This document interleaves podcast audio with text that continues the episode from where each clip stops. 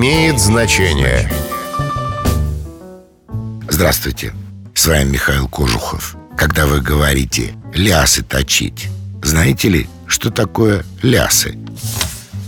Это выражение, как известно, означает болтать пустяки, заниматься несерьезным, беспредметным разговором. Выражение идет от несложной старинной работы – изготовления балясин, точеных столбиков для перил. Лясы – предположительно то же, что и балясины, балясы. Балясником называется токарь, который делает балясины, а в переносном смысле – шутник, балагур.